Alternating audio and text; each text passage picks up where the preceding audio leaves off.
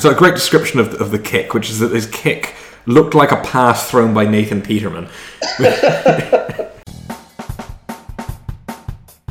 So hello and welcome to All Four Quarters, your one-stop shop for news, views, and overreactions to all things NFL. Uh, I'm once again filling in for Connor. He's uh, still in exam mode, but uh, you know what? I think we did all right last week. So we'll, we'll, we'll stumble on blindly, go to overtime, and win on a shanky field goal. What else can you do? Brand's life, man.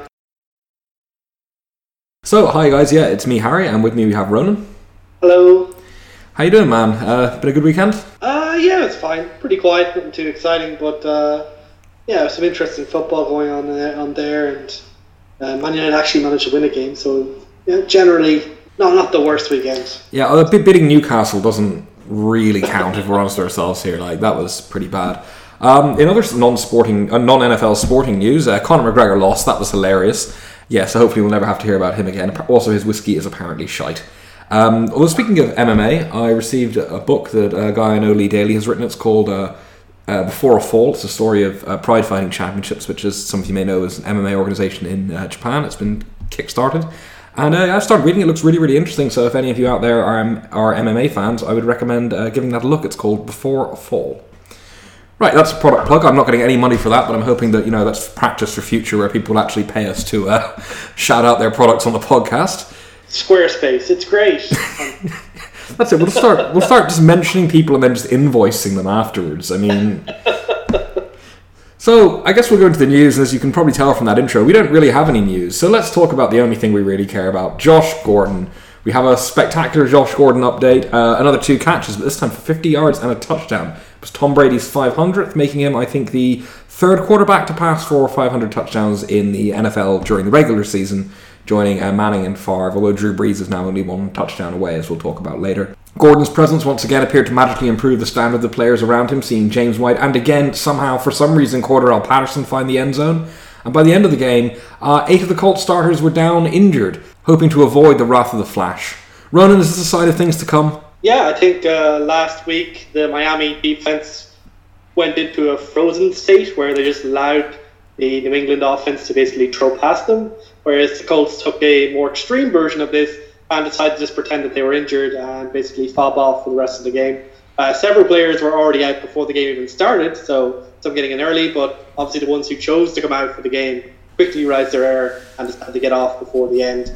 And of course, that gifted the uh, New England Patriots another embarrassing defeat over uh, one of their so-called rivals. Yeah, that, that hasn't been a rivalry for a while, if we're honest. I think the Colts still think it's a rivalry, but uh, Yeah, I think they, in the off season they uh, they tried to make it a rivalry again. I think Grigson was talking about being a rival, rivalry again, but I think the Patriots Twitter account had some uh, some stuff to say about that. Yeah, fair.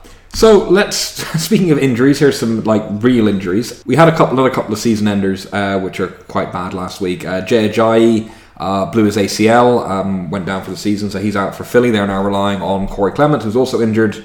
Uh, Darren Sproles, who's also injured, and Wendell Smallwood, who is Wendell Smallwood. So that's going to be interesting to see how they manage that going forward.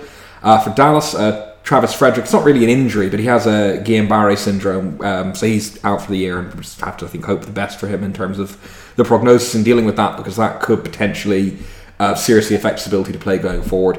Terrence Williams uh, also has a foot injury. He's uh, IR, could come back later in the season, probably not likely. Also, he's Terrence Williams, so uh, I don't think that's having a huge impact on a pretty dire anyway Dallas offense.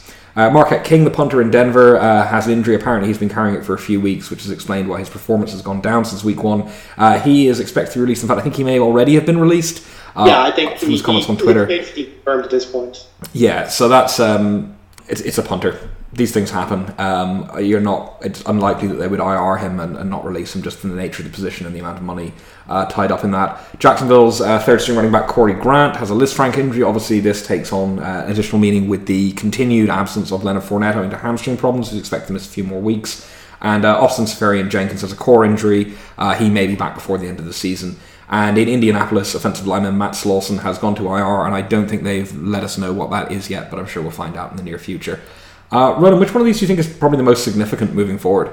Yeah, I think the Ajayi injury has to be considered most uh, significant. Obviously, the Eagles are kind of underperforming, and to be honest, their only saving grace right now is that they're in the NFC East, which is a complete mess. And while Ajayi had been dealing with injuries in the early part of the season and certainly hadn't been playing at his best, including a kind of unfortunate fumble against Minnesota this week. Um, he's still, we know, when he's on his game, an imposing physical runner who also has enough shiftiness to kind of you know play between the tackles. Corey Clement did good, did well in the second half of last season in kind of spot duty, uh, but obviously he's dealing with injury himself. Wendell Smallwood is a solid running back, uh, and with that offensive line, if it's healthy, should be okay. But I think just having that playmaking ability uh, from the running back spot just took a little bit of uh, extra pressure off Carson Wentz, who's obviously just coming back from injury. I think that's a it's a it's a it's a bit of a blow for a team looking to kind of have as, need as many things to go right right now, get them back into the like into the hunt for the you know top NFC team. I think also just worth mentioning, you know, Marquette King. He's a fun punter, so it's sad that the fun punters uh, are slowly being you know brought out of uh, society and taken away. Uh, maybe this is just coincidence, of course. A um, couple other smaller ones. Uh, Kansas City uh, guard uh, Laurent Duvernay Tardif, the doctor, uh, physician, heal thyself, has a fractured fibula. Uh, he's gone to IR, but almost definitely back before the end of the season. Uh, Justin Houston has a hamstring injury. He'll be out for a few weeks. As we know, with hamstring injuries, that can mean anything between a week and the rest of the season, depending on how the healing process goes. In San Francisco, Matt Breida has an ankle sprain, be out for at least a week. Um, so things continuing to go downhill in the Bay Area. Speaking of things going downhill in the Bay Area, Donald Penn, the offensive tackle of the Oakland Raiders, has a groin. He's gone to IR, but will probably come back and uh, Travis Benjamin of the Chargers, who was I think very much at this point the fourth or fifth wide receiver on that team, uh, has a foot injury. He'll be out for two to three weeks. That shouldn't have a huge amount of impact there. Um, only Matt Breida two weeks in a row has looked like his season's been over because it looked like he was getting carted off the field, uh, and yet it was only a sprain. He's expected to be back. So uh, apparently you can't trust Matt Breida getting injured being a serious thing. Which of course I say it now. Of course next week, well when he plays the next game, he'll probably get killed. Well, let's hope not.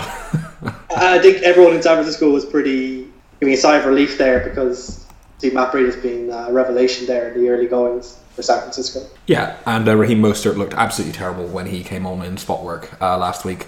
So we'll see how that goes. The controversy corner. Every week, roughing the passer calls. Um, we still continue to see questionable calls, soft calls, weird calls, whatever you want to see them.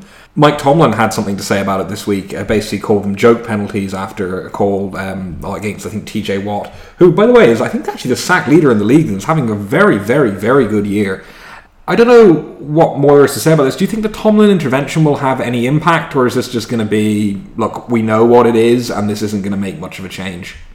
Well, I think we're seeing a change in real time, regardless. I think the bodyweight rule wasn't really the issue this week. It just seemed to be a lot of really soft traditional inverted commas roughing the passer penalties. Obviously, the TJ Watt call. There was a call on K'Waun Williams from Arizona when he basically jumped in front of uh, CJ Beathard and just fell into him. Not really much he could do. That was called. And Michael Bennett was kind of pushed into the lower leg region of uh, Kirk Cousins and also picked up a really important uh, roughing the pass penalty that kind of helped Minnesota secure the win.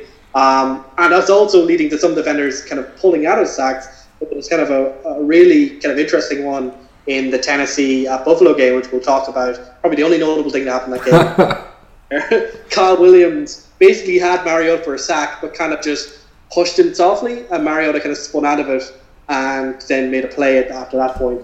Um, so I think you know Mike Tomlin, he can expect a fine in the post probably. Uh, but I think it is important to note Mike Tomlin. He is on the competition committee. Mike Tomlin is generally someone considered to be you know, a, a, company man in the sense of you know defending the NFL. Usually, I think the fact that he's come out so strongly against it gives you an idea that you know we'll continue to see maybe you know the referees being instructed to be not quite as sensitive, and that there's probably you know definitely going to be some clarifications coming in the off season. Uh, if not before that, probably in the off season. Yeah, he could start by telling his own quarterback to stop flopping. That might be a one place to, to begin yeah, with it. Um, critical. we, we, also had um, a bit of a, a Jon Gruden update uh, this week as well. Basically, complaining about his own drafting and whinging that he hadn't, that he missed on Derwin James. I, I what, what, like, what's he doing? Like, it's one thing to be, you know, we know his opinions about Reggie McKenzie and difficulties in Oakland and his tendency to throw, throw other person under the bus. This just seems pointless. Is there a strategy here, or is Gruden just being an old man griping? The Karl Joseph uh, their first round pick, I think, last year. Uh, he's now basically been benched. Uh, Obi Melifonwu, a second round pick, uh, also has been released. I think the story he's trying to give, he was basically convinced by Reggie McKenzie not to pick up Derwin James because hey, you got these high high round safeties already in the building, um, and why don't you just use those? You know, fair enough.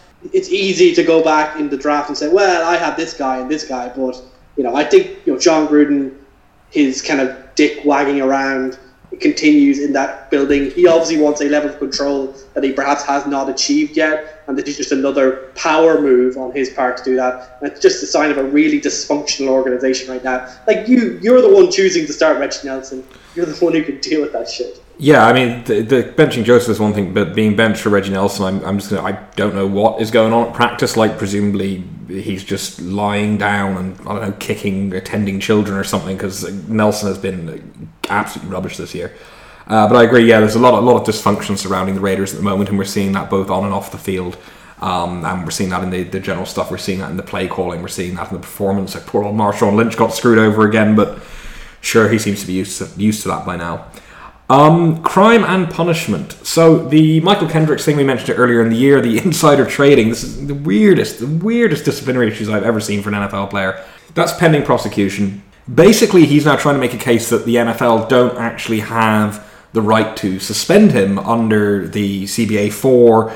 There's certainly something plausible about the idea that uh, the CBA probably doesn't cover players uh, for insider trading, but on the other hand, we know now from experience that the sort of um, tarnishing the name of the league or whatever the technical name for it is is now so broad and so vast that they can the league can pretty much do whatever it wants after the Tom Brady case. So I don't think he's going to get his indefinite suspension waived. This is just, I think, another sub drama in what is going to be an actual legal case going out through the courts rather than just another sports arbitration thing.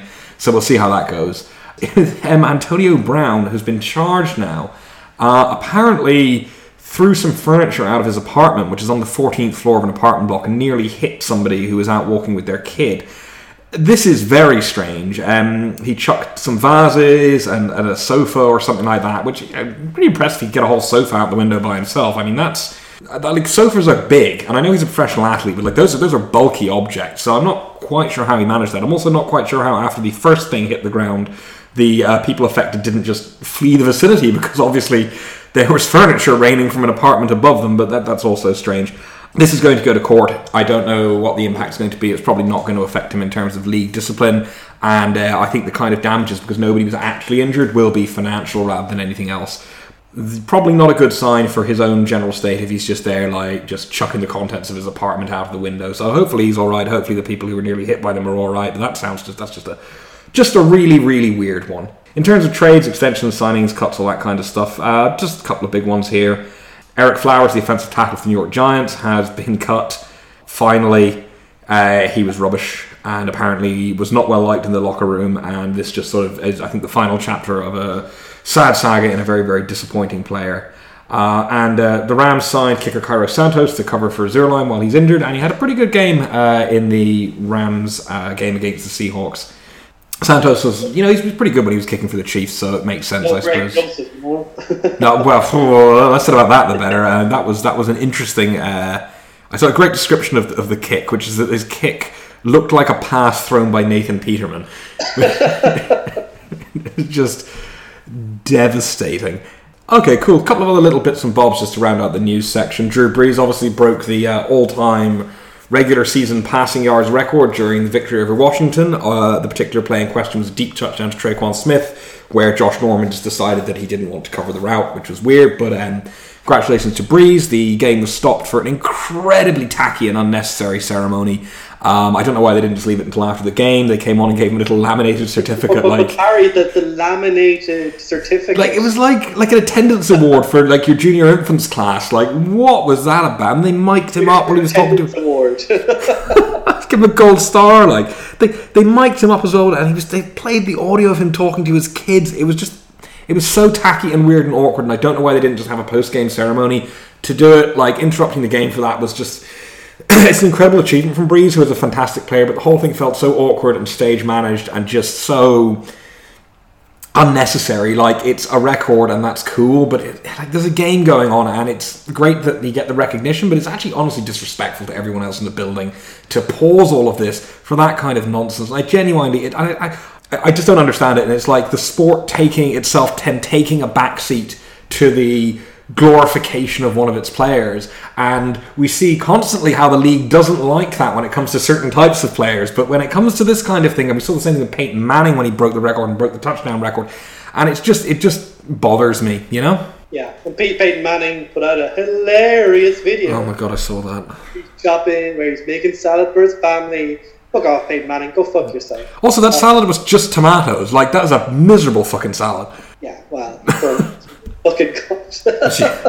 it was it was very awkward and forced, uh, much like his nationwide commercials. The Cleveland Browns have now got all possible outcomes of a game. Uh, they've won, they've lost, they've tied, they've won in overtime, and they've lost in overtime. Ronan, I, how, how does this happen? Got some kind of football outcomes infinity gauntlet. will destroy half the league. oh my god. That's about as good a theory as I can think of any. Browns continue to be weird and entertaining, but shout out to him getting that win in overtime, which is probably the best result um, because he looked completely surprised that he actually won the game.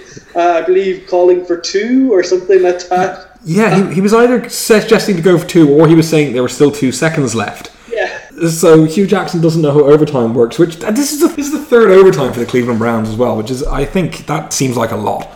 Can't have too much Browns. Mm, I, look, they're, they're a very entertaining team, uh, although that game wasn't. Um, all starting rookie QBs won this week as well. That's Rosen, Allen, Darnold, Mayfield. Uh, Baltimore lost because they didn't start Lamar Jackson. Obviously, if they had, it would have been a perfect 6 6 for the rookies. We got some nice fat man TDs as well. Uh, Chris Jones and Linval Joseph, and a big man TD from Michael Johnson, but he's not fat, so it wasn't quite the same. Apparently, Linval Joseph was clocked at 18 miles an hour. I love this next gen stat shit. 18 miles an hour going into the end zone, which is that's that's quite fast for a man of his size now. Immediately placed into the, the oxygen tank, yeah. which I believe he thinks gives him sexual powers. Ah, it makes as much sense as anything to me. I like he put on his sunglasses as well. So it was a good way to celebrate better than Chris Jones, who later got ejected for uh, punching a lineman. Well, I, think Chris Jones is similar to a few weeks ago uh, with Akiem Hicks. Is like, oh, we won this game. I'm just going to go home early. Yeah, I can't think of any better reason because there, there was no reason to do that whatsoever. All right, so that's the that is the news. Uh, we'll move on to the game reviews.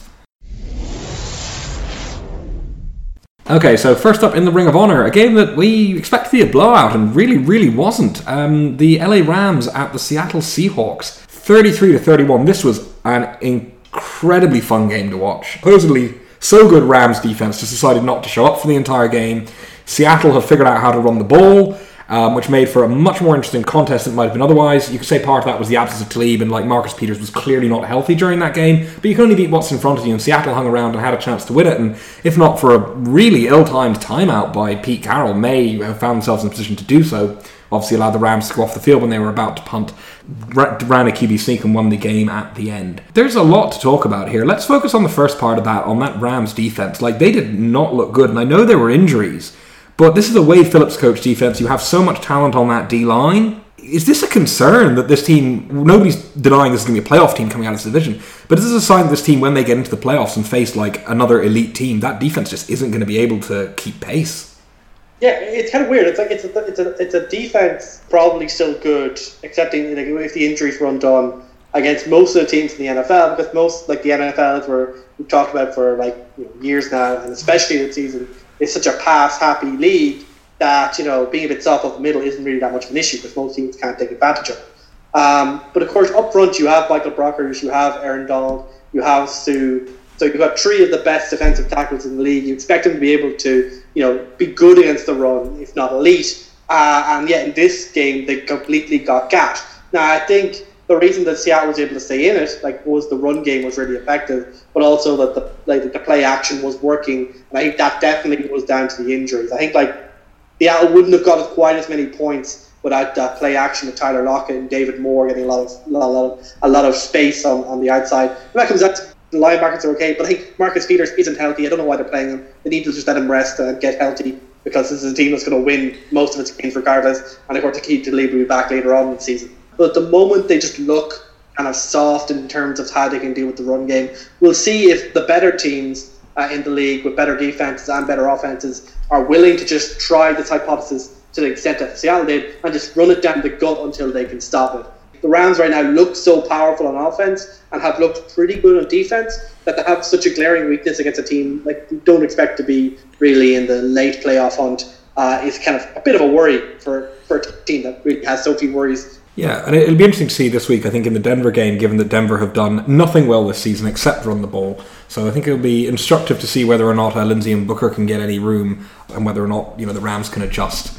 So yeah, it's something else you mentioned about like this. Obviously, the play action was was a huge factor uh, for Seattle's success in setting up the run game. As a Hawks fan, like this, this O line has been garbage for a while now and looked really, really bad in the first few games of the season. This is the second week in a row we've seen them be, you know, have relative success in in the run blocking game at least.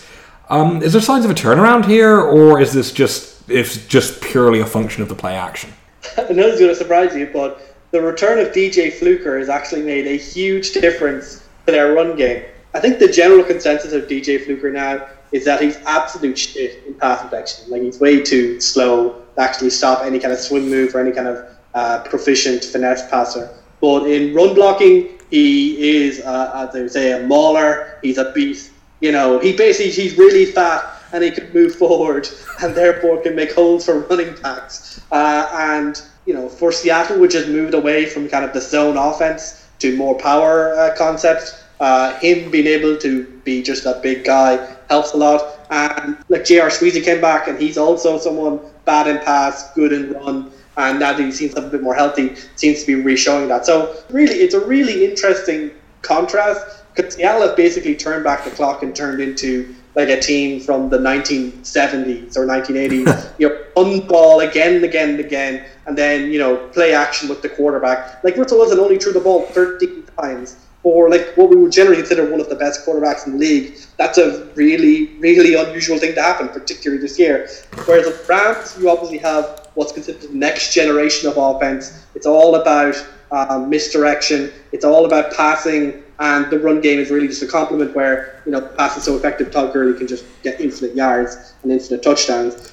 It's really interesting to see Seattle try that. I don't know if it's enough to kind of push them through to being a, a genuine playoff contender, uh, but I suppose it's nice to at least to see some consistent offense in Seattle, which we haven't really seen at all since Marshawn Lynch days. The only problem for them is that back then they had a, a defense that was becoming elite, and now that's no longer true. Uh, so you can't, uh, can, can a clock control team with a mediocre uh, defense work in today's NFL? The answer is probably not. Yeah, true. I mean, it's it's a huge part of trying to control the clock is having a, a defense adequate enough to do it. And you know, the defense it didn't look great even after we saw um, the top two targets on that uh, Rams team leave the game with concussions. Uh, it's still Seattle still struggled to, to contain them. Yeah, I think it's more interesting anyway. I think this will change kind of the, the look of the Seahawks. And if what you said, if, if this is something that can work against the Rams to an extent, you know, I don't think it's necessarily going to let, lead them to beat elite teams, but this might lead them to winning a few more games maybe than we expected against uh, other teams who are in vulnerable positions or just aren't that good. So I think there's something to look out for and see if yeah, see if they can maintain this this style of play. Um, moving on to the neutral zone, um, this game also ended uh, 31 to 33. Uh, this was the Giants at Carolina. This was a really, really weird game. There was a lot of momentum changes in this game, to use a cliche, and there was a lot of like there were times where it felt like Carolina were totally in control. There were times where it felt like Carolina didn't have a clue what they were doing. The game was settled by Graham Gano's 63-yard field goal. Uh, it's the longest game-winning field goal. It's the ties for the second longest field goal of all time, I believe, and is I think the longest field goal ever kicked not in Denver. Uh, I think David Akers and uh, Tom Dempsey had already done that, but it's still an incredibly impressive kick for a guy whose career long I think was less than 60 going into this game. The Giants look better than we expected. Uh, I think we were kind of expecting them to really, really struggle against this Panthers defense. So, where do you think the balance in this lies? Is it the case that we saw, like, you know, a, better game from Eli Manning looking a bit more composed? Is it the case that we saw, you know, more production out of Odell Beckham, who had far and away his best game of the season and looked like himself, even thrown for a touchdown? Um, or is it the case that Carolina's defense just totally underwhelmed, didn't show up, and just gave up plays that we expect that defense to not give up? Yeah, I think it's it's a little bit of both. Uh, the cliche, but I think it is important to note that Carolina uh, kind of let the Giants back into this game. Um, they kind of started off strong enough, and it kind of looked like it was kind of going away from the Giants up until the fourth quarter. And basically, Cam Newton threw a couple of picks that kind of uh, basically didn't make their job any easier. I think when talking about the Giants' offense, it certainly seemed that there was a change in philosophy. The first few weeks had basically seen Saquon Barkley become the identity of the offense. A lot of running from him, and the basic summary of him has been some really, really amazing plays interspersed with a lot of tackles for loss.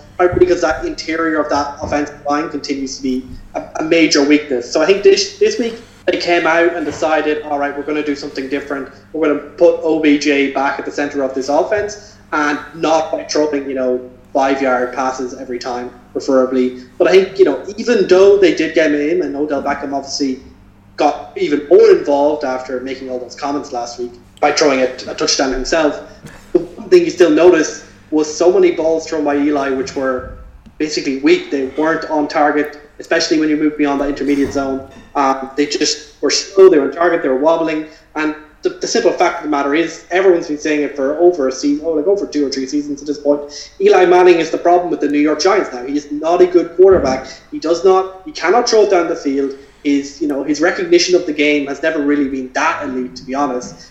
And at this point, he's holding that team back just in the sense that if Eli Manning, like the way the whole Geno Smith thing went last mm. season, and then he's brought back in OBJ now talking openly, basically against him. I just think Eli Manning, he's like I think he believes he's bigger than the team, and to a certain extent, he was vindicated last season by that. But having someone this poor, uh, who doesn't seem to want to retire, uh, continue to dominate and be the face of your franchise, it's not a recipe for success. Um, and against the Carolina defense, which is all right, they got some luck, but I think the Carolina defense kind of screwed over by the offense in this case uh, due to some unlucky turnovers. I think the Panthers defense, it's, it's where we think it is, maybe like a marginal 15 to 10 uh, defense in the league, uh, but Eli Manning kind of got a bit lucky. Get rid of Eli, preserve, prefer, preferably sooner, and preferably for you know someone promising and not Geno Smith. I think fans might be okay with that. Well, I think uh, uh, Geno's gone, isn't he? He's not. He's not there yeah, anymore. Uh, um, Chargers. Chargers. That's right. I mean, yeah, he's very lucky that he was benched for Geno Smith because I mean, if you want to be benched for somebody that's going to be sure that you're going to be the starter next week. Yeah, probably couldn't pick anyone better than Geno. Um, it was a weird game in some other ways. We saw some like back to back, like saw three interceptions, I think, in a very short space of time during that game. Um, we saw some really weird play calling from Carolina on the final drive that necessitated uh, Gano to to kick that ridiculous field goal. We saw them again persist with the Christian McCaffrey can definitely be an inside runner phenomenon, which did not work at all. Um, so yeah, the Panthers continue to be a team that like seems to be just coached below their talent level at this stage, and it's very hard to know how a team like that is going to pan out over the rest of the season um, because this kind of game, this is the kind of game like you expect a good contender team to not put themselves in position of having to hit a record-breaking field goal to win against, yeah, like you said, a Giants team that still looks bad in a lot of ways. Like the problem with Carolina is we don't really know what identity on the offense or defense really is. Like we have, we haven't, like I do, we barely talked about Carolina this season. That's because even though they're like three and one, they're just a team that they've got there not really doing anything spectacular. The only thing about Carolina to remember is as it's always been true. Cam Newton continues to be Cam Newton. You know, maybe being accurate, but he has so many other qualities to get around it. And you know, Christian McCaffrey, even Christian McCaffrey's been pretty boring this year, um, and not an interesting loser But He's just been solid between the tackles and in the pass game. Uh, but if they're three and one and they get more games like this uh, that they manage to win, then you know the Panthers fans will have to be satisfied with that. Yeah, they're kind of like an anti-Falcons at the moment. They're playing badly, but they're winning games. To the Falcons who are playing well and losing everything. The dumpster fire. I know I said I didn't want to talk about this team anymore, and I didn't, but this game was so bad that we couldn't exclude it from the dumpster fire. Uh, Tennessee at Buffalo finished 13 to 12. One of these teams won. I don't even remember which one. It, the game was atrocious. It was oh, it was Buffalo who won. There you go. This game happened. Like Jesus, like the teams barely combined for 200 yards passing. Josh Allen, right, 10 of 19 for 82 yards in the pick. His team won this game. Like this was trash. Like I've said throughout the season, Tennessee are just showing me nothing right now, and we saw it again from the complete failure of imagination, a complete failure to move the ball, a quarterback who is clearly not comfortable, doesn't know who his weapons are, a running game that is essentially completely dysfunctional now between Dion Lewis and Derrick Henry, neither of whom seem to be being used correctly. And on the other side, you've got a Bills team. I'm sorry, you know Josh Allen reminds me of right now? CJ Beathard. That's what Josh Allen is playing like. Josh Allen is playing like rookie CJ Beathard in that he'd run around a bit and he'd have some very athletic looking plays and he'd make some stuff with his feet and dive in for touches. He cannot pass the fucking ball. He seems to be getting worse as the season goes on. This was a, a terrible, terrible performance from him. Shady McCoy got like a billion touches, but his his average wasn't great. Didn't look spectacular. They they, they, they ran like forty times in this game I, I, both defenses looked good, I guess, but it's very hard to like fully assess that when both offenses just look so completely inept on their own terms. And this is not a new phenomenon. Both of these offenses have looked completely inept throughout the season. Somehow, these teams have five wins between them. Do we ever want to watch either of these teams play again for the rest of the year, Ronan? Buffalo can be fun in the stupid nonsense. Like they're so they're so bad. They're actually so bad. They're kind of interesting to watch when they actually win games because it's usually in the most was true here as well. Like their defense seemed to get pressure on them.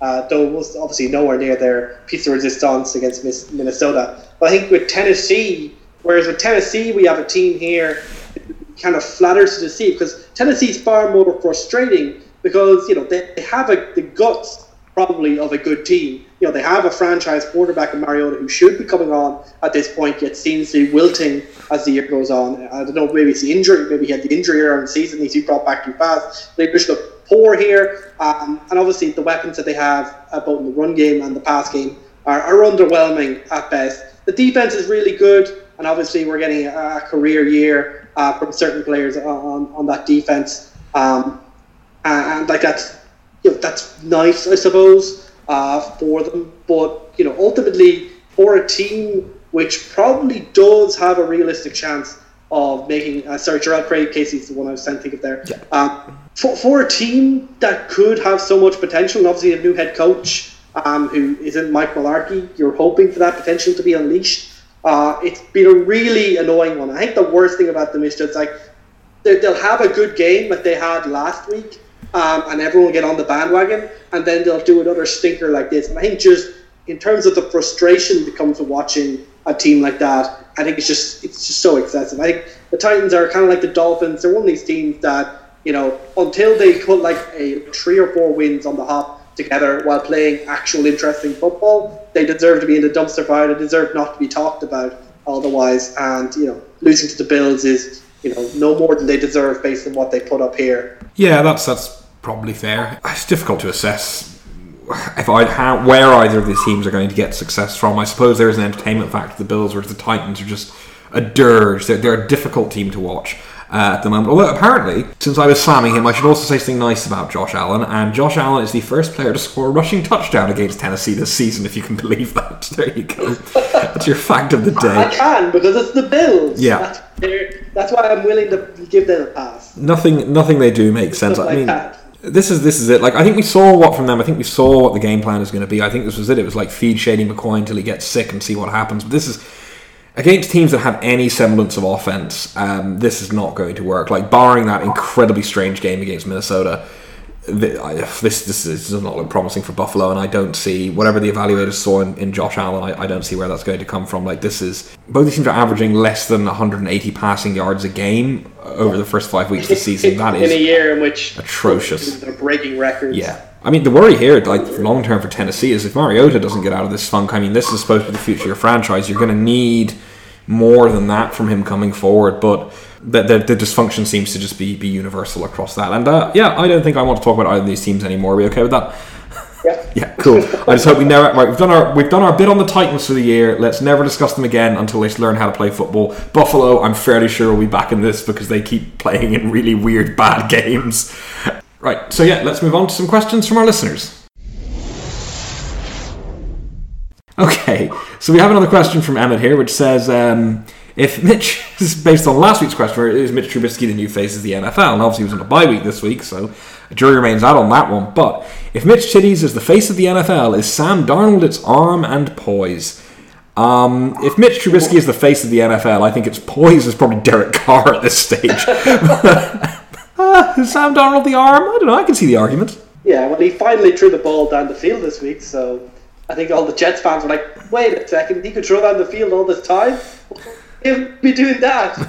It's like not like we have like that breakout player who was good at catching the ball downfield. Yeah, uh, the yeah. Jets. I don't know what was up with that, but uh, they, they, they Sam Darnold, he kind of looked like a good quarterback. I think we're all expecting him to kind of not be an immediate like sensation. Sam Darnold experience in the Jets is going to basically you know a few weeks of down and then we'll, like a couple of weeks of up and this was the up week. And uh, you know, if Mitch Titties is, is, inconsistent, then Sam Darnold will be joining him in that inconsistency ranking uh, pretty soon, I imagine. Again, we do have to consider though that like Darnold still completed less than half of his pop passes. Like this is the Sam Darnold good week. Oh, I don't know. It does help open up a passing game when you let Isaiah Crowell run for 220. This was that. That look. God, I don't know. I don't know what Sam Darnold is. I don't know what the Jets are, but I can guarantee you that he is neither the face nor poise of the NFL, unless you're being entirely sarcastic about the whole thing. Uh, I have this question that comes in from definitely not Connor, and it says, "How about them Chiefs? How about them, Connor? Fuck you. You're going to lose next week." Yeah, they're, they're pretty good. He's enjoying it too much. I don't. I don't like. He's getting uppity. This is like this is like the Eagles fans all over again. Um, and then this question. I this now this this question doesn't have a person. It's actually been submitted on a piece of paper with um, what I'm pretty sure are clipped out letters from newspapers, uh, taped together to form a sentence. So give me a second to get my head around this one. Why is two stage least squares, that's 2 SLS for those of you who know the lingo, uh, preferable to indirect least squares known as ILS when dealing with a system of both exactly identified and over identified equations? Uh, Ronan? I was looking this up, and apparently it's related to the fact that if you have more known parameters than unknown parameters, instrumental variables, uh, depending on the context, uh, basically there is no uh, unique solution for indirect least squares. And in actuality, 2SLS and similar SEM models uh, can be considered the averaging over all the potential ILS models for those cases. And it just comes back if you have a simultaneous equation uh, and there's multiple solutions for that, which is the case kind of we talked about here. What, like the ILS just can't handle the fact that in certain cases, if you have enough explanatory variables, there are more than one solution to that problem, uh, whereas the ILS is just expected to be one. That's why for an over-identified model, uh, the two-stage least squares is apparently uh, not just uh, preferred, but actually uh, pretty much uh, required. Okay, okay, okay. So firstly, so firstly, I preferred it when you just read out pump statistics. Can we go back to that? But secondly, are you trying to sneak in like answers for Connor's exam into the podcast, like subliminally assist him? sneak in into the podcast. And I, am not like this is a econometrics thing, not a statistics thing. Oh my god! Based on my exploration of it, uh, I decided to, to see what the story was here, and it basically just seems to be that conceptually oh. think of simultaneous equations with multiple solutions uh, because you have too many explanatory variables uh, versus things you have to explain um, then there's lots of solutions. Well, let nobody say that this was not an educational podcast. Um, I didn't understand any of that, but if any of you out there did, great, go for it. Um, best of luck, Connor. Uh, so, on that thoroughly confusing and off topic note, uh, we'll move on to our picks for the games for next week. Okay, so first up we have uh, the Philadelphia. Prime time football, NFC football. Let's go! Thank God it's on Thursday night at 1 o'clock in the morning. I don't know if I'll watch it. Uh, the struggling Philadelphia Eagles at the equally struggling New York Giants. We have gone for Philadelphia across the board. Ronan, why is that? Yeah, I don't, I don't really have a read on either of these teams, but the Philadelphia Eagles are generally a more fun team and a more interesting team. And the Giants just kind of feel like a team when things don't go their way, they kind of just they, are going to fall apart a little bit. I think losing in such a fashion that they did, some teams would grow from that, which don't strike me as one of those teams. And Eli Manning shit as we've outlined, so isn't a good help. He certainly is. Uh, Tampa Bay at Atlanta. We've gone for Atlanta across the board. Why is that? Atlanta looked better than their record. Tampa Bay looked absolutely garbage over the last few weeks, as we suspected they were going to be at the start of the season. Uh, I think the high powered Atlanta offense, particularly at home in the dome, is going to throw all over uh, a pretty depleted and wobbly looking Tampa Bay. The LA Chargers at the Cleveland Browns. I was very close on this one myself. But uh, we've gone for the Chargers across the board. Running? Yeah, like uh, the battle of teams who are really good at losing uh, inexplicably. Uh, like I think the Chargers' offense with Ekeler and Melvin Gordon and Keenan Allen and Mike Williams and Philip Rivers obviously kind of having really a really good season. That should be enough firepower to overcome a Cleveland defense, which at times looks really dominant, but I think against the elite offenses have looked a little bit more shaky. I think Cleveland is a good team overall. And Baker Mayfield is certainly showing more on offense. But I just, you know, I think in a close game, Hue Jackson will tend to lose on average. yeah. Even the evidence from last week. And I think the Chargers right now uh, should have enough firepower to get the win here. Yeah, I think that's probably a fair assessment. Um, find out how the Browns Browns this one up. Uh, Indianapolis at the New York Jets. We have our first disagreement uh, of the podcast. Um, Myself and Ronan have both gone for Indianapolis, and Connor has gone for the New York Jets. He's not here to defend himself, so that's fine. Uh, I'll give it a go. I don't know. Indianapolis aren't very good. We saw some more from Robbie Anderson down the field. The run game for the Jets got going. Yeah, no. I look. I, I, I think Indy, for all their struggles, realistically, have looked a better team than the Jets. Um, we kind of know what Indy can do. The Jets are incredibly inconsistent week on week. Uh, and they are the type of team that, after coming off a game with a winning formula, will fail to adapt opponent coming into them. Uh, we've seen them do it multiple times in the past, and I don't see why this is going to be any different. Um, Seattle at Oakland, we've gone for Seattle across the board. Ronan, where are your boys going to take this one? Uh, just because Oakland are incredibly good at losing, and they should have lost the game that they did win. Seattle look okay. Uh, the Oakland run off defense is also terrible. So with a team like Seattle, who are basically just run offense, uh, they should be able to grind out a win here. Probably not the most exciting game uh, to start off the London slate. Next up, we have uh, Carolina at Washington. Um, Connor and Ronan have both gone for Carolina. I've gone for Washington. This is a weird call, and I'm not going to be able to defend it very well.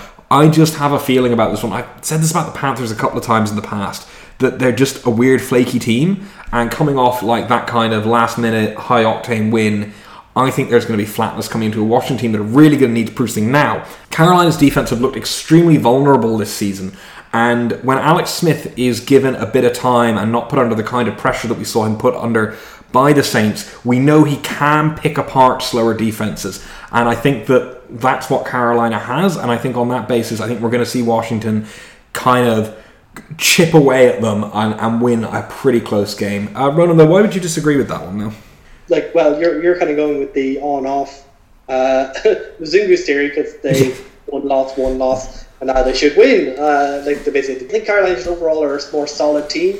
I think whatever you think about the team overall, I think Cam Newton is good enough generally by himself to win games. Christian McCaffrey, you know, I know we're not as big as fans, but he has been generally effective in the offense. And the defense, yes, for its faults, isn't amazing. I think should be solid enough to beat a Washington offense, which is looks so one dimensional. If I don't know what that Washington offense is doing, really. Um, yeah, okay, fair enough, fair enough. I can, I can, I can see the argument. Uh, just going to point out that Washington have actually had a better passing attack than Carolina this season, which really surprised me when I read that too. But has actually been the case. I mean, they both have like bottom 10 pass attacks, but uh, apparently Washington's been slightly better.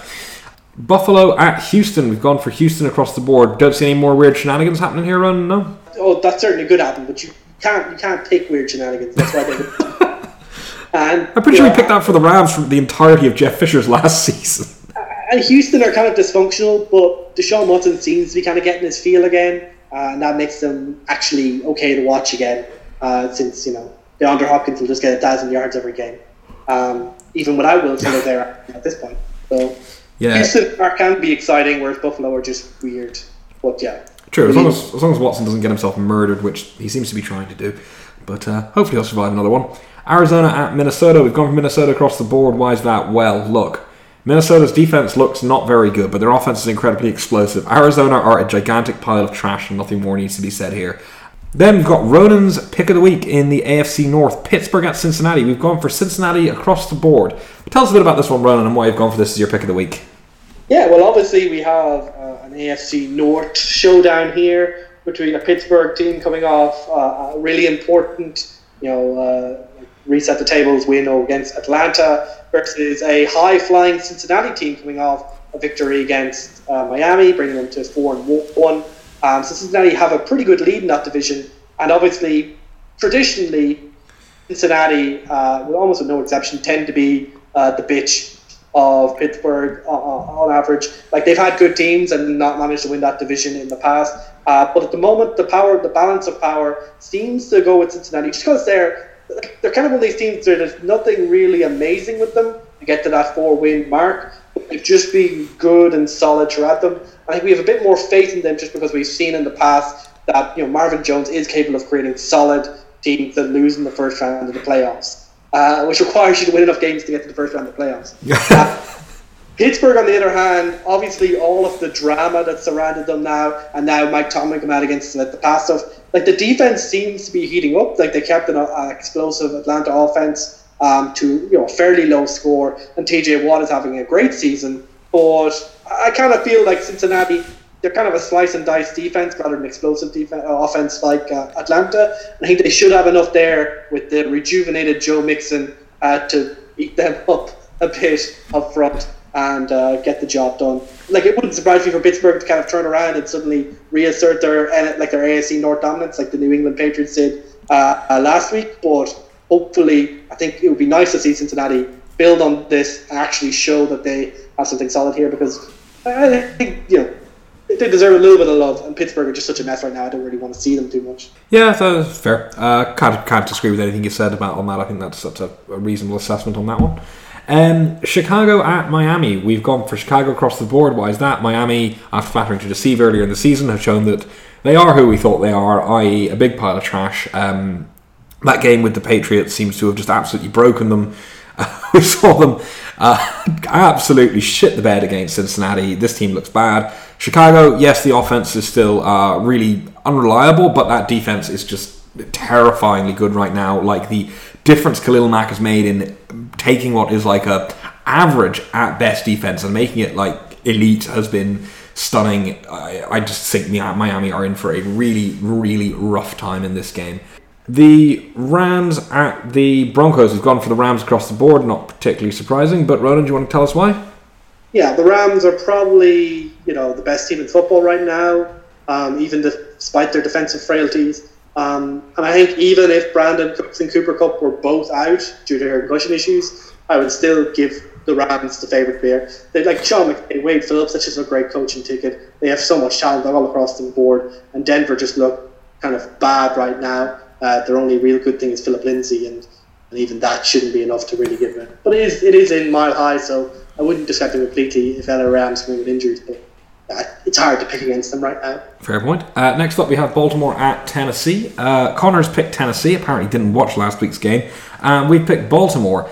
Look, this is to, probably going to be another ugly game because this is the kind of game these teams are. We saw against Baltimore was an aberration. It was really the first game of the season where they looked lost, and I think I'm willing to put a lot of credit on that to an extremely good Cleveland Browns defense that came out and smothered them and gave them a chance to win the game. There were a lot of issues in the communication between Flacco and the receivers. The run game looked a bit all over the place. They probably should have won. Let's be honest. They probably should have won, but they didn't.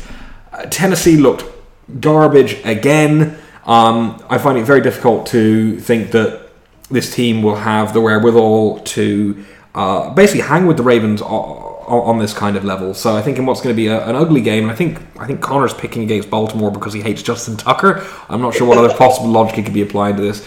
I think you really got to pick Baltimore here. Next up, Jacksonville at the Dallas Cowboys. Speaking of games that have potentially be incredibly boring, um, we've gone for Jacksonville across the board. Ronan?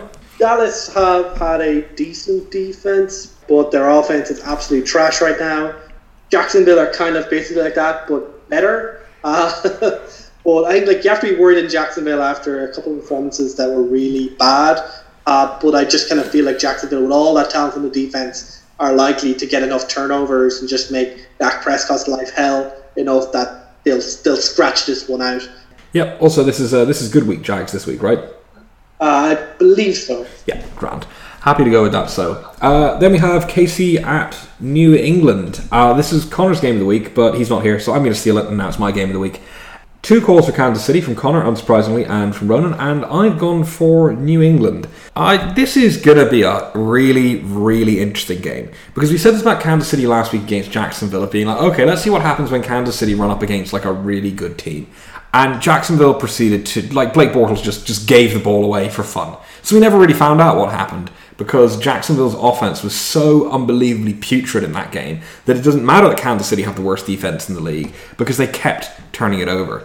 This game to me now feels like this could be it. This is going to be a really, really interesting game. This is going to be a real test of like we know KC are for real, right? But we don't know how good they are. We know they're good, but we don't know how good. If they can beat a New England team that's found its feet over the last two weeks, then yes, 100% we are dealing with an elite team in the NFL. If they lose this game, we're dealing with a team that's pretty good and a threat to everybody, but isn't necessarily going to be an unstoppable powerhouse, which it has looked like pretty much consistently, barring uh, sections of the Denver game, which they still managed to come back and overwhelm the Broncos at the end of anyway. What we've seen from New England over the last few weeks makes me lean towards giving the home team the edge here, in spite of the fact that Kansas City have actually got a really good recent history of going to Foxborough and beating the Patriots. But let's, let's leave that aside for the time being.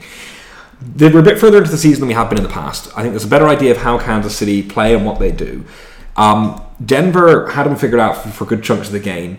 Jacksonville would have if they'd been able to stop turning the ball over, given them a much, much closer game. New England have got hot over the last few weeks. We've seen the defense look a little bit more functional, uh, and more importantly, we've seen the offense look a lot more functional. This is a New England offense that, based on what we've seen over the last two weeks, is probably going to be able to keep up with Kansas City in a way that teams like Denver and Jacksonville aren't necessarily capable of doing. We've seen Josh Gordon kind of earn the trust of Tom Brady. We've seen the return of Julian Edelman, which opens up a huge amount of stuff underneath. We've seen Sony Michel get more and more comfortable with each passing week and look like a legitimate threat with the ball in his hands as a between the tackles runner. We've seen James White uh, find ways to get himself into space, integrate himself really well into the passing game. On the other side of the ball, Patterson, man, don't forget Cordarrelle Patterson. Yeah, I don't want to talk about Cordarrelle Patterson. That's weird. I still don't understand it. On the other side of the ball, what we've seen from New England is we've seen we saw much better pressure over the last couple of weeks. We saw a, a defensive backfield that looks a lot more organised. There's a lot less confusion. Yes, there's still problems with the linebackers that are very much there, but we've seen as we always see with New England, uh, them kind of work into filling the gaps and playing around their playing around their weaknesses. This KC defense, despite what happened against Jacksonville, is still not good. Right? They still really struggle to stop the run. Um, they the, the throws where Bortles turned it over were like they were bad throws, right? And I know Brady has had a number of interceptions this season, but some of them have been quite unlucky. I don't think New England are going to give Kansas City's defense the same level of opportunity and play with the same level of carelessness and lack of concern for clock control and ball control that we saw from Jacksonville in the last game. I think New England are a smart enough and well coached enough team that they're going to make life difficult for Kansas City defense in ways that it hasn't really been tested yet this season. And in that kind of situation, I'm going to always going to go. I might be, I may end up being wrong. There's a, there's a good chance Kansas City wins this game, but I think England have to be favoured here because in that kind of situation, this is where you have to favour Bill Belichick. Where New England have started getting into that time of the year where they start to get a little bit hot, where they start to get a rhythm, start to figure out what's working. They're getting a few pieces back. I think that's why I would favour uh, I'd favour New England here. But I can definitely see the argument for Kansas City. I can see you know the, this is a defense isn't good, but it's opportunistic as we saw against the Jaguars. We know that like Dee Ford's having a great season, and Mahomes is just hot. Like the guy is just on fire. Can people keep up with Tyreek Hill? They have so many Just like options right they can pass to. He is. Except he- he's just oh my god. but um, yeah, say, like, whether or not New like, England. offense does seem to be slowing versus the early season pace. Um, so you'd wonder, similar to last season, is the offense getting figured out to some Yeah. extent? I think it's just a, it's just a case that also, even if they get figured out, Mahomes is such a better, so much a better quarterback than Alex Smith that they might be able to not quite go into the tailspin that they managed to do mid-season last season. Yeah, no, I don't think the tailspin is, or doesn't look like it's on the cards, but I think that's that's it. And I think that you know, I think if you're going to pick a team to figure it out, you you, you generally favour Belichick under those circumstances, or I, I would anyway. Obviously, you guys you guys don't, and that's fine.